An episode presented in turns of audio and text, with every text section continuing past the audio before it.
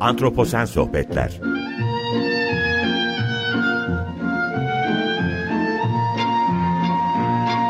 Hazırlayan ve sunan Utku Perktaş Merhabalar, Antroposen Sohbetleri hoş geldiniz. Ben Utku Perktaş. Bugün Antroposen Sohbetler'de edebiyatlı çevre ilişkisine yer vermeye çalışacağım. Ve bu kapsamda dikkat çekmek istediğim yazar, Türkiye için çok önemli bir isim. Kemal Sadık Gökçeli veya bilinen ismiyle, adıyla Yaşar Kemal. 1923 doğumlu Yaşar Kemal, 40'tan fazla eserle Türk Edebiyatı'nda önemli bir yer tutan yazarımız. Eserlerindeki inanılmaz tasvirlerle Anadolu'nun doğal yaşamı hakkında tarihsel bilgilere ulaşma şansımız var. Bugün Yaşar Kemal'in eserlerini bu perspektifle bakmaya çalışacağız. Konuğum bu konuda, bu konuda çok değerli bir proje yapan bölümdaşım, meslektaşım, hocam Profesör Doktor Ali Dönmez. Ali Hoca Hacettepe Üniversitesi Biyoloji Bölümü ve Botanik Kürsüsü öğretim üyesi. Proje hakkında kendisini birazdan yayına alacağım ve bizlere e, konu hakkında bilgi verecek ama öncesinde benim nasıl haberim oldu bu projeden biraz ondan bahsedip Ali Hoca'yı çok bekletmeden hemen yayına almak istiyorum. Türkiye-Almanya Kültür Forumu ve Yaşar Kemal Vakfı ile aralarında Heinrich Böll Vakfı, Alyans Kültür Vakfı ve Livaneli Vakfı'nda bulunduğu 8 kurumun desteğiyle düzenlenen bir sempozyum vardı. Uluslararası Yaşar Kemal Sempozyumu ve bu sempozyum 6-7 Mayıs 2022 tarihlerinde Köln'de gerçekleştirildi. Sempozyumun teması da Yaşar Kemal'in anlatı dünyasıydı. Tehdit altında bir doğa ve kültür bahçesiydi esasında bu anlatı dünyası altındaki alt başlık. Sempozyumda iklim kurgu anlamında Türk Edebiyatı'nın önemli isimlerinden, isimlerinden meslektaşım Buket Uzuner de vardı. Ve kendisi de antropo, antroposen sohbetlere e, konuk olmuştu esasında iklim kurgu edebiyatını konuşmuştuk. Buket Hanım sempozyumda Ali Hoca'nın olduğunu bana söylediğinde benim programdan haberim oldu. Sempozyum programından ve böylece Ali Hoca'nın sunumu konusunda bir bilgi sahibi oldum. Sonra kendisiyle iletişime geçtiğimde çok ilginç bir projeye imza attıklarını öğrendim ve bu beni çok heyecanlandırmıştı. Böyle bir hikaye oldu ve bu durum bizi bu söyleşide buluşturdu. Şimdi çok fazla lafı uzatmayayım. Program konusu böyle belirlendi ve Ali Hocam da beni kırmadı, söyleşiye geldi. Hocam hoş geldiniz. Çok teşekkür ediyorum. Öncelikle eksik olmayın. Nasılsınız? Teşekkür ederim Utkucuğum. Ben de davet için teşekkür ediyorum. Ben bilgilendirmen için ayrıca teşekkür ediyorum. Hocam şimdi e, hızlı sorulara geçebilirim zannediyorum. Hani kısa bir giriş yapmaya çalıştım ama e, beni heyecanlandıran bir projeydi. Siz anlattığınızda çok da farklı bir perspektiften, farklı bir bakış açısıydı. Projenin gelişiminden biraz bahsetme şansınız olur mu acaba dinleyicilerimiz için? Sorulara yani ayrı sorulara girmeden önce. Elbette, elbette, keyifle. Yaşar Kemal'in e, senin ifade ettiğin gibi eserlerinde doğa ile ilgili fazla miktarda bilgi vardı. Değişik Yaşar Kemal kitapları okumuştum ama evet. e, İnce Mehmet romanlığı tekrar okuma ihtiyacı ortaya çıktı ve bu kitabın da çok fazla doğa ile ilgili bilgi olduğunu e, gördüm. Daha sonra bunu bir öğrencimizin işin içine katarak İnce Mehmet roman serisini bitkiler açısından değerlendirmiştim. Yani yedi başlık altında doğal bitki isimleri, kültür bitki isimleri, bitkilerin kullanımı, gibi yedi tane başlık oluşturmuş ve İnce Mehmet Roman serisinde uluslararası bir simpozyumda sunmuştuk. Çok da ilginç bir rastlantı olmuştu. Biraz da takdir edersin biz akademik camiadan sosyal dünyayı açırken biraz kaygılıyızdır. Bilmediğimiz bir alandır, bilmediğimiz bir denize giriyoruz. Kesinlikle. Uluslararası bir kongre, biz Yaşar Kemal posterini astık, dedik nasıl bakılacak? Yanımıza bir poster asıldı, Shakespeare. Ee, çok e, ilginç oldu bizim için de. E, tabii e, daha sonra sempozyum kitabında yayınlandı. Fakat İngilizce yayınlandığı için bundan Türk okurlarının çok bir bilgisi olmadı. Evet. O daha sonra bunu biraz daha genişleterek tartışma boyutunu artırarak Dil Derneği'nin yayınladığı Çağdaş Türk Dili dergisine Türkçe olarak yayınladık. Daha sonra bu o, konu zenginleşmeye başladı. Yaşar Kemal eserler üzerine tartışma e, büyüdü. Yaşar Kemal Neşit Semiha Hanım e, biz bir simpozyum düzenlemek istiyoruz. Siz bu konuda bize bir sunum yapabilir misiniz biçiminde bir teklifle gelmişti. Kendisini öğrenci bazı ilgili öğrenci arkadaşlarımızla tanıştırdım. Sohbeti büyüdü fakat e, basitçe bir e, daha önce yapılmış çalışmanın tekrarı yerine ortada e, geniş bir eser serisi var Yaşar Kemal'e ait. Doğa konusunda ilgisini biliyoruz ve bunu çok iyi anlayacak, bütün olarak değerlendirecek gerçekte bu işin hakkını verecek meslek biyoloji ve biyologlar. Bu nedenle böyle parça parça Yaşar Kemal eserlerini bir o kitap bir bu kitap değil de biz bir bütün olarak ele alamaz mıyız düşüncesinden hareketle durumu öğrenci arkadaşlarıma açtım. Dedim böyle bir çalışma planlıyorum. Sizler tüm Yaşar Kemal kitaplarının değerlendirmesi projesine gir, başlarsam bu işte sizler görev almak ister misiniz? Onların görüşlerini aldıktan sonra Yaşar Kemal eserlerini bütün olarak incelemeye, biyoloji per, per, bakış açısıyla incelemeye karar verdik. Tabii burada daha önceki çalışmada sadece botanik açıdan bakmıştık. Oysa Yaşar Kemal eserlerinde botaniğin dışında pek çok unsur daha var doğayla ilgili bitkiler, hayvanlar, işte yeryüzü, gökyüzü, iklim, su, toprak pek çok unsur vardı. O yüzden Yaşar Kemal eserlerinde çalışmaya başlamadan iyi bir program oluşturmaktı. Öğrenci arkadaşları doğru yönlendirmek son derece önemliydi. Nedenle arkadaşlarla belli bir anlaşmaya ulaştıktan sonra ben 18 e, ayrı madde halinde öğrenci arkadaşlarımız Yaşar Kemal eserlerini hangi parametreler bakımından inceleyecekler bunun listesini çıkardım. Kendilerine bir çizelge ve yöntem konusunda bilgilendirmeden sonra kitapların dağıtımı gerçekleştirildi ve 3 e, yılı aşkın bir süredir bu çalışma devam ediyor.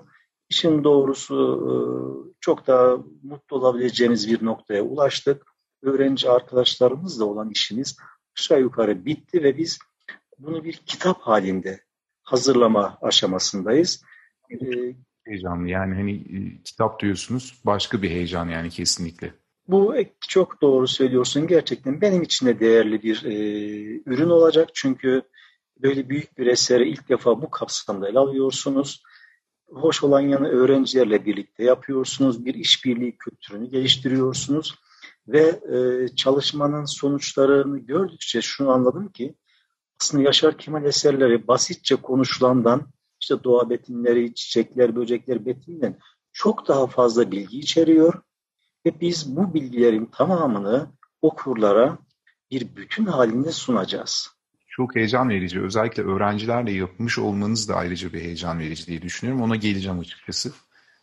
Evet, ben de mutlu olurum bu konunun e, gündeminde daha da yükseltilerek tutulmasından. Çünkü öğrenci emeği, öğrenci bilinci, gençliğin düşüncesi, yaklaşımı çok değerli. Senin de bu konuya önem vermiş olmandan ayrıca mutluyum.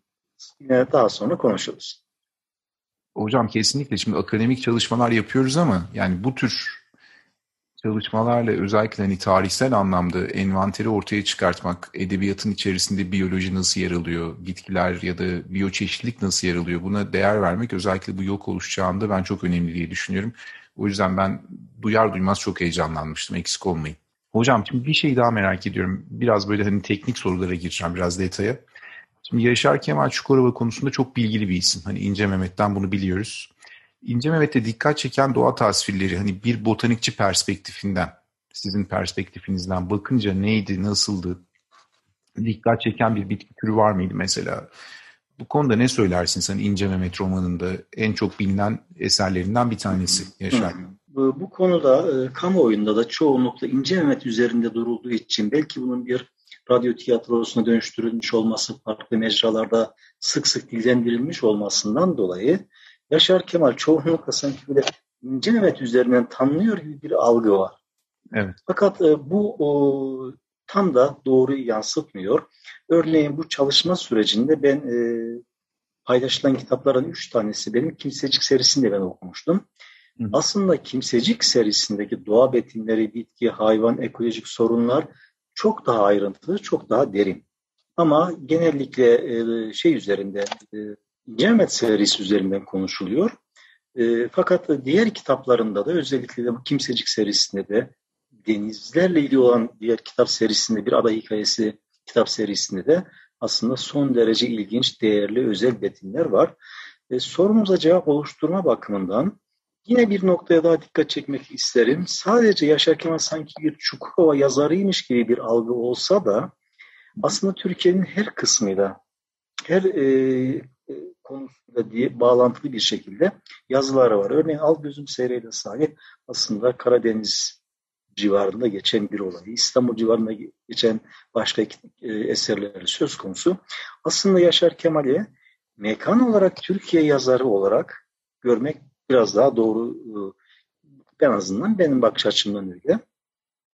Bitkiler, doğa betimleri bakımından sorunuza cevap oluşturma amacıyla bir kere Çukurova bölgesinde doğal olarak Akdeniz bölgesi diyelim isterseniz Akdeniz bölgesinde doğal olarak var olan maki elemanının önemli bitkileri zeytin, nar, e, mersin e, e, ve benzer bunların dışında otsu bitkilerden örneğini inceleme serisinde çok geven bitkisi çok vurgulu anlatılır. E, çakır dikeni anlatılır. Benzeri e, çok sayıda bitki farklı şekillerde anlatılıyor. Örneğin çiğdem farklı bir şekilde anlatılır. Toprak farklı bir şekilde anlatılır. O yüzden e, pek çok bitkinin betimi var ama bu ismini sayılan bitkiler biraz daha öne çıkmış durumda. Akdeniz'e ait çok sayıda bitkiyi dikkatli bir şekilde Yaşar Kemal'in gözlediğini, bunları eserlerine aktardığını görüyoruz. Hocam çok ilginç. Bu tabii bir, bir şeye katılıyorum sizin bu bakış açınıza. Mesela Yaşar Kemal'in Deniz Küstü diye de bir eseri var. Onda da hani bugün nerede müsilajı konuşmuştuk geçtiğimiz yıllarda. Belki yine konuşacağız. Bu tarz problemlere dikkat çeken bir öyküydü, romandı zannediyorum. Benim de hatırladığım kadarıyla Deniz Küstü de ayrıca dikkat çeken eserlerinden bir tanesiydi bu anlamda. Hocam sizce içinde olduğumuz yok oluş çağında Yaşar Kemal eserleriyle bilgi verici bir misyona sahip mi? Yani Yaşar Kemal'in kendisi ve eserlerde doğa tarihimiz hakkında dikkat çeken bir, bir bulgu karşınıza çıktı mı? Mesela hani bilmediğimiz ya da sizi şaşırtan. Bu konu e, gerçekten e, çok e, aslında güzel bir soru. Önce onu vurgulayıp sorunun hakkını vereyim. Sonra konunun hakkını vermeye çalışayım. Bu çalışmaya başlarken önce şu düşünceyi ortaya koydum. Öğrenci arkadaşlarımızla sık sık vurguladım. Şimdi biz Yaşar Kemal eserlerinin işte 1900'lü yıllarda yazılmış bir kitap olarak 2000'li yıllar, 1900'lerin sonu 2000'ler diye yazılmış eserler olarak okuyoruz. Ama bu eserler 100 yıl sonra, 200 yıl sonra, 500 yıl sonra okunduğunda bu coğrafyanın bir belgesi niteliğinde olacak. Çünkü eserlerde verilen bilgiler doğrudan Yaşar Kemal'in çocuğu, özellikle çocukluk dönemindeki gözlemlerine, araştırmalarına, okumalarına dayanıyor. Yani böyle oturup da ben bir işte masa başında bir roman yazayım, kitap yazayım kaygısıyla yazılmış eserler değil. Bunlar doğada, toplumun içinde, her yerde gözlenerek, incelenerek, bilim insanlarıyla konuşarak, tartışarak, araştırılarak yazılmış eserler. Dolayısıyla yaşanmış olan dönemin belgesel tanıkları. Bu yüzden de Yaşar Kemal eserlerinde bizim ortaya çıkardığımız dokümanlar eserlerin yazılmış olduğu zamanların belgesi. Tabii ki e, bizi şaşırtan, benim de biliyorsun 30 yıl aşkın Türkiye'de arazi çalışmaları yapan bir insanım. Neredeyse dağ dağ, köy köy, kasaba kasaba belki 5-6 defa Türkiye'yi gidik gidik gezmiş birisiyim. Kesinlikle bilirsiniz bu anlamda yani. Net bir şekilde Yaşar Kemal'in eserlerindeki bir eserlerinde biz doğanın nasıl değiştiğini görüyoruz. Hı hı. Bir kere bataklık diye önemsenmeyen, küçümseyen alanların aslında biyolojik çeşitliliğin çok önemli bir parçası olduğunu ama o bataklıkların nasıl bir e, tarım alanına dönüştürmek amacıyla kurutulduğunu, oluşturulan tarım alanlarının çok kötü bir şekilde kullanıldığını görüyoruz. Yine orman alanları, turbalıklar ciddi bir şekilde değişime uğramış durumda. Yine e, bazı eserlerinde de, örneğin Kimsecik serisinde geçer zaman ırmağından bahseder, diğer ırmaklardan bahseder ve Torosların akın ırmaklarda, ırmakların üzerinde tar diye ifade edilen bir araçla kerestelerin taşındığından, ağaçların, kütüklerin taşındığından söz eder. Ama biliyoruz ki bugün artık Toroslarda böyle akan güçlü dereler kalmadı. Buna benzer çok sayıda örnek üzerinden Yaşar Kemal eserlerinin bilimsel anlamda da bir belgesel niteliği var. Elbette bu sistematik anlamda bitki hayvan isimlerinin e, tür düzeyinde, cins düzeyinde hepsini tespit etmek teknik olarak mümkün değil. Zaten bu işin bilimselliğin doğasına aykırı. Ama var olduğu haliyle bile gerçekten son derece önemli ve değerli bir bilimsel eser niteliği, kaynak niteliği var. Hocam çok önemli bu söyledikleriniz. Çünkü yani bulunduğumuz çağ ben her programda altını çizmeye çalışıyorum. Yani antroposen dönem biyoçeşitlik krizi ve iklim kriziyle e, karakterize olmuş bir dönem olarak karşımıza çıkıyor ve biyoçeşitlik deyince ben yine bu programın mottosu gibi oldu. 3.8 milyarlık bir e, dünya mirası diye bakıyorum ve evrimsel süreçlerle oluşmuş ve bir daha kazanamayacağımız türlerin aslında çok hızlı bir şekilde yok olduğu bir dönemi görüyoruz. Buradaki en önemli faktörlerden bir tanesi de habitatların insanlar tarafından, insan evlatı tarafından fragmente edilmesi, bölünmesi, bozulması olarak karşımıza çıkıyor. Artan nüfus artışı ve tüketime bağlı olarak. E, dolayısıyla hani bu eserlerde bu değişimleri görüyor olmamız da bence hani e, ben de size yine katılıyorum. Çok kıymet veriyorum bu projeye. Gerçekten ellerinize sağlık. Biyocoğrafya açısından da önemli bir bakış açısı katıyor. Yani edebiyatla biyocoğrafyayı sanki bir araya getiriyormuş gibi bir durum söz konusu esasında. Elbette biyocoğrafya açısından çok rahatlıkla şunları söyleyebiliriz. Yaşar Kemal eserlerinde geçen pek çok özellikle hayvan ve kuş türü neredeyse yok. Tabii tabii tabii çok çok önemli bir şey. Bu peki ya, tabii ki Yaşar Kemal bu hayvan isimlerini kendisi değerledi, belki bazılarını gördü ama bugün neredeyse bunları görmek son derece zor veya hiç mümkün değil. Bu açıdan da bir bilgi taşıyor. 500 yıl sonrası için düşünürsek o zaman insanları diyecek ki 500 yıl önce demek ki Türkiye'de işte Çukurova'da, Toroslar'da veya Marmara'da, Ege'de veya Maraş'ta, Van'da her neyse bu canlılar yaşıyordu. Kesinlikle. Çok çok Bu açıdan da son derece değerli belgesel anlamda. Haklar bir bilgisi. Hocam şimdi isimler deyince hemen bir de oraya gelmek istiyorum. Şimdi isimler, Türkçe tür isimleri açısından en ilginç türler nelerdi? Çünkü büyük ihtimalle hani ben bütün Yaşar Kemal eserlerini okumadım. İşte İnce Mehmet'i biliyorum, Deniz Küstü'yü biliyorum ama eserlere baktığımızda sizin dikkatinizi çeken bugün türleri biliyoruz ama hani Latince isimlerini ya da yaygın isimlerini ama bunların değiştiğini de düşünüyorum. O zamanki yerel isimler belki roman ya da öyküler içerisine gir, gir, girmiş olabilir ve isim çeşitliliği açısından da önemli olduğunu düşünüyorum. Çünkü Anadolu bitki anlamında çok yüksek çeşitliliğe sahip bir coğrafya. Ee, siz çok daha iyi biliyorsunuz gerçekten bu anlamda iyi arazi yapan hocalarımızdan birisiniz. Zannediyorum 11 bin türle falan temsil edilen bir coğrafyadayız. Ve bunların 3700-800'de endemik bitki anlamında. Aşağı yukarı şöyle söyleyebiliriz bitkiler için. Pardon sözünü kestim galiba. Devam et sorunu bitirin devam edeyim. Ha, bu, bu anlamda bu, bu bendeki bilgi hani bakınca ama Türkçe tür isimleri açısından bu eserlerde gördüğünüz ilginç türler nelerdi? Türk isimler anlamında hani bugüne çevirecek büyük ihtimal yok olan bitkiler de vardır. Belki görmediğimiz hani endemizmin yüksek olduğu bir coğrafya olduğumuz için söylüyorum ama bu konuda birkaç örnek verebilir misiniz diye e, aklımda bir soru vardı. Onu soracaktım size ama tabii bu arada sayıları netleştirdim. Hocam ben yanlış bilgi veriyor olabilirim. Anadolu'daki bitki tür çeşitliliği anlamında. Biraz da ondan bahsederseniz çok sevinirim.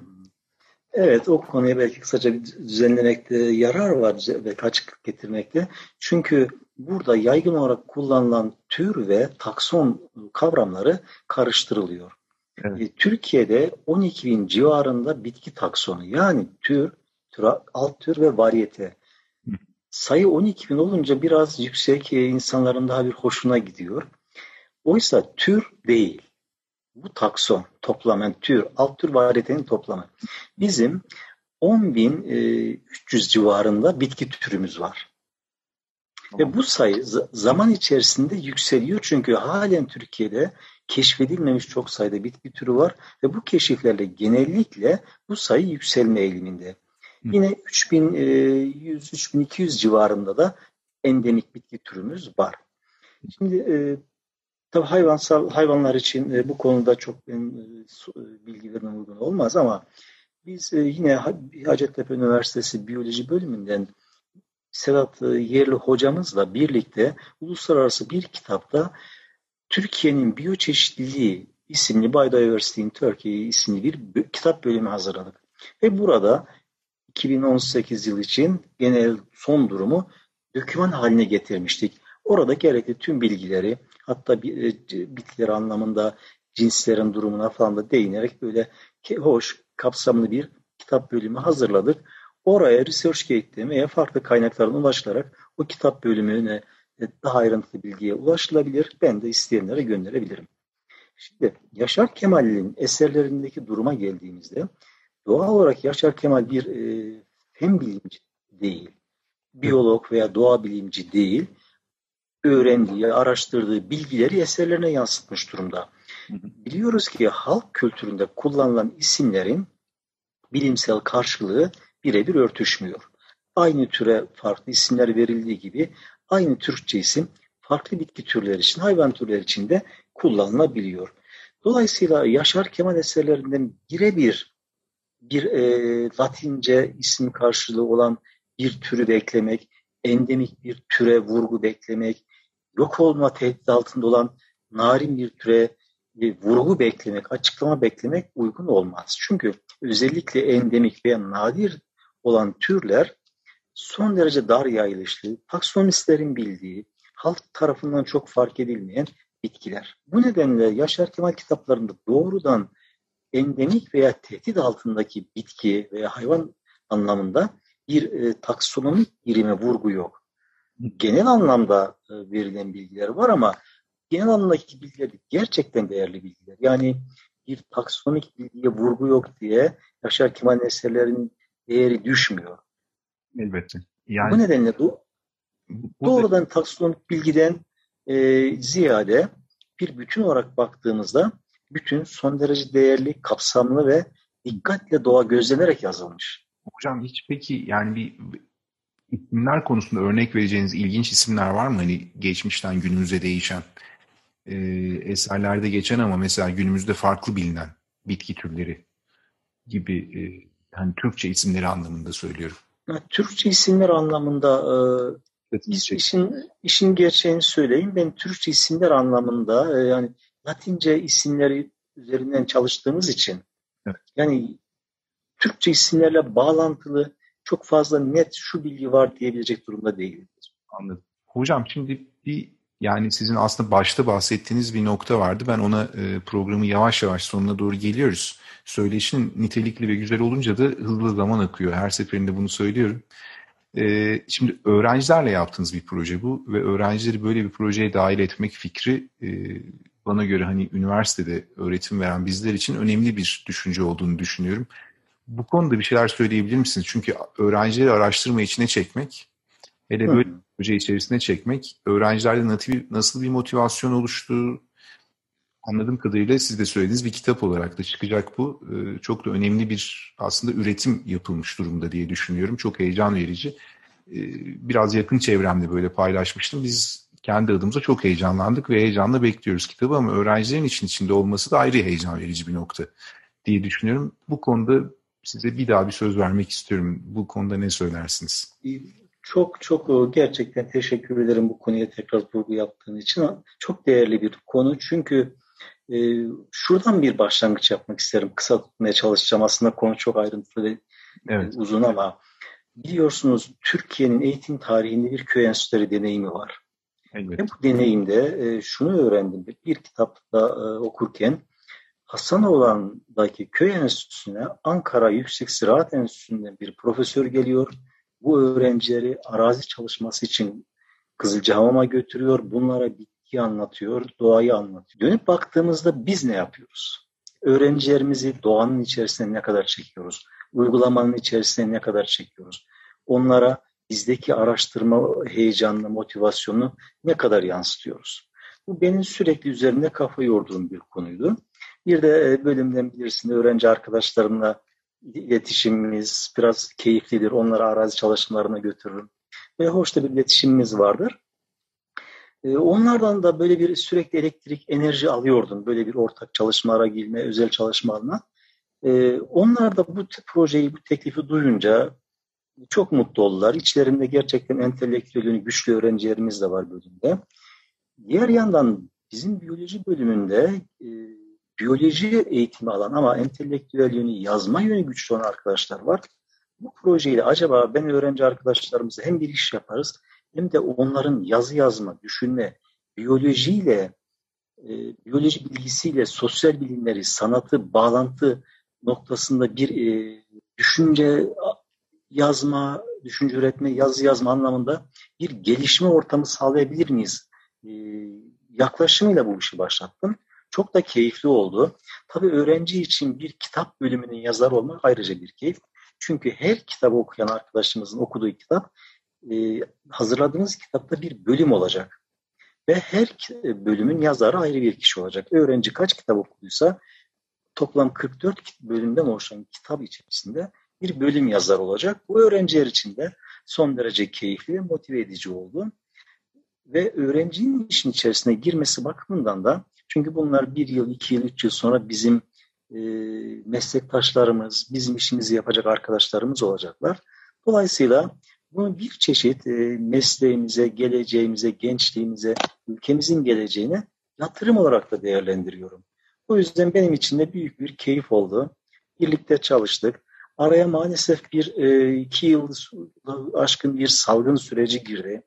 Evet. Kendileriyle fiziksel toplantı yapıyorduk. Bu toplantılar gerçekleşemeyince internet ortamından çevrilmiş toplantılara dönüştürdük. Zorlu bir süreç yaşandı. Çaba gösterildi. Güzel iş çıktı. Tabii bu konu öğrenci arkadaşlar olan iletişim boyutu, bunların yönlendirilmesi, bilimsel yönünün güçlendirilmesi ayrı ayrı çokça konuşulacak konular ama ana çerçevesiyle öğrenci arkadaşlarımız bu şekilde işin içerisine girdi. Kendileri de bu işin içerisine girmekten inanamayacak kadar mutlu oldular. Umarım bir an önce bizler e, kitap kısmında tamamlarız. Onlara eserlerini teslim ederiz. Hocam eksik olmayın. Gerçekten çok heyecan verici. Hemen hızlı şeyi soracağım. Ne zaman raflarda olacak kitap? O konuda bir takvim var mı? Tabii takvimi e, vardı aslında. Takvim biraz bazı aksamalar yaşıyoruz ama artık ben biraz işi inisiyatifi bütün olarak ele alıp bastırmaya başladım.